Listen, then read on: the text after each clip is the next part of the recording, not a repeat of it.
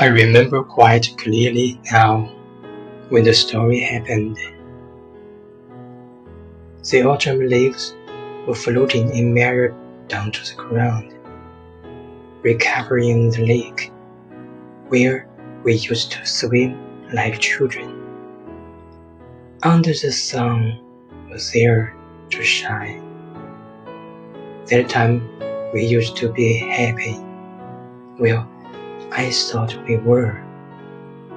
But the truth was that you had been lying to leave me, not daring to tell me.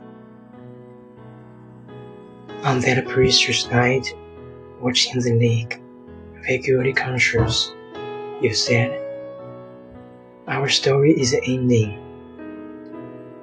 The rain was killing the last days of summer. You had been killing my last breath of love since a long time ago.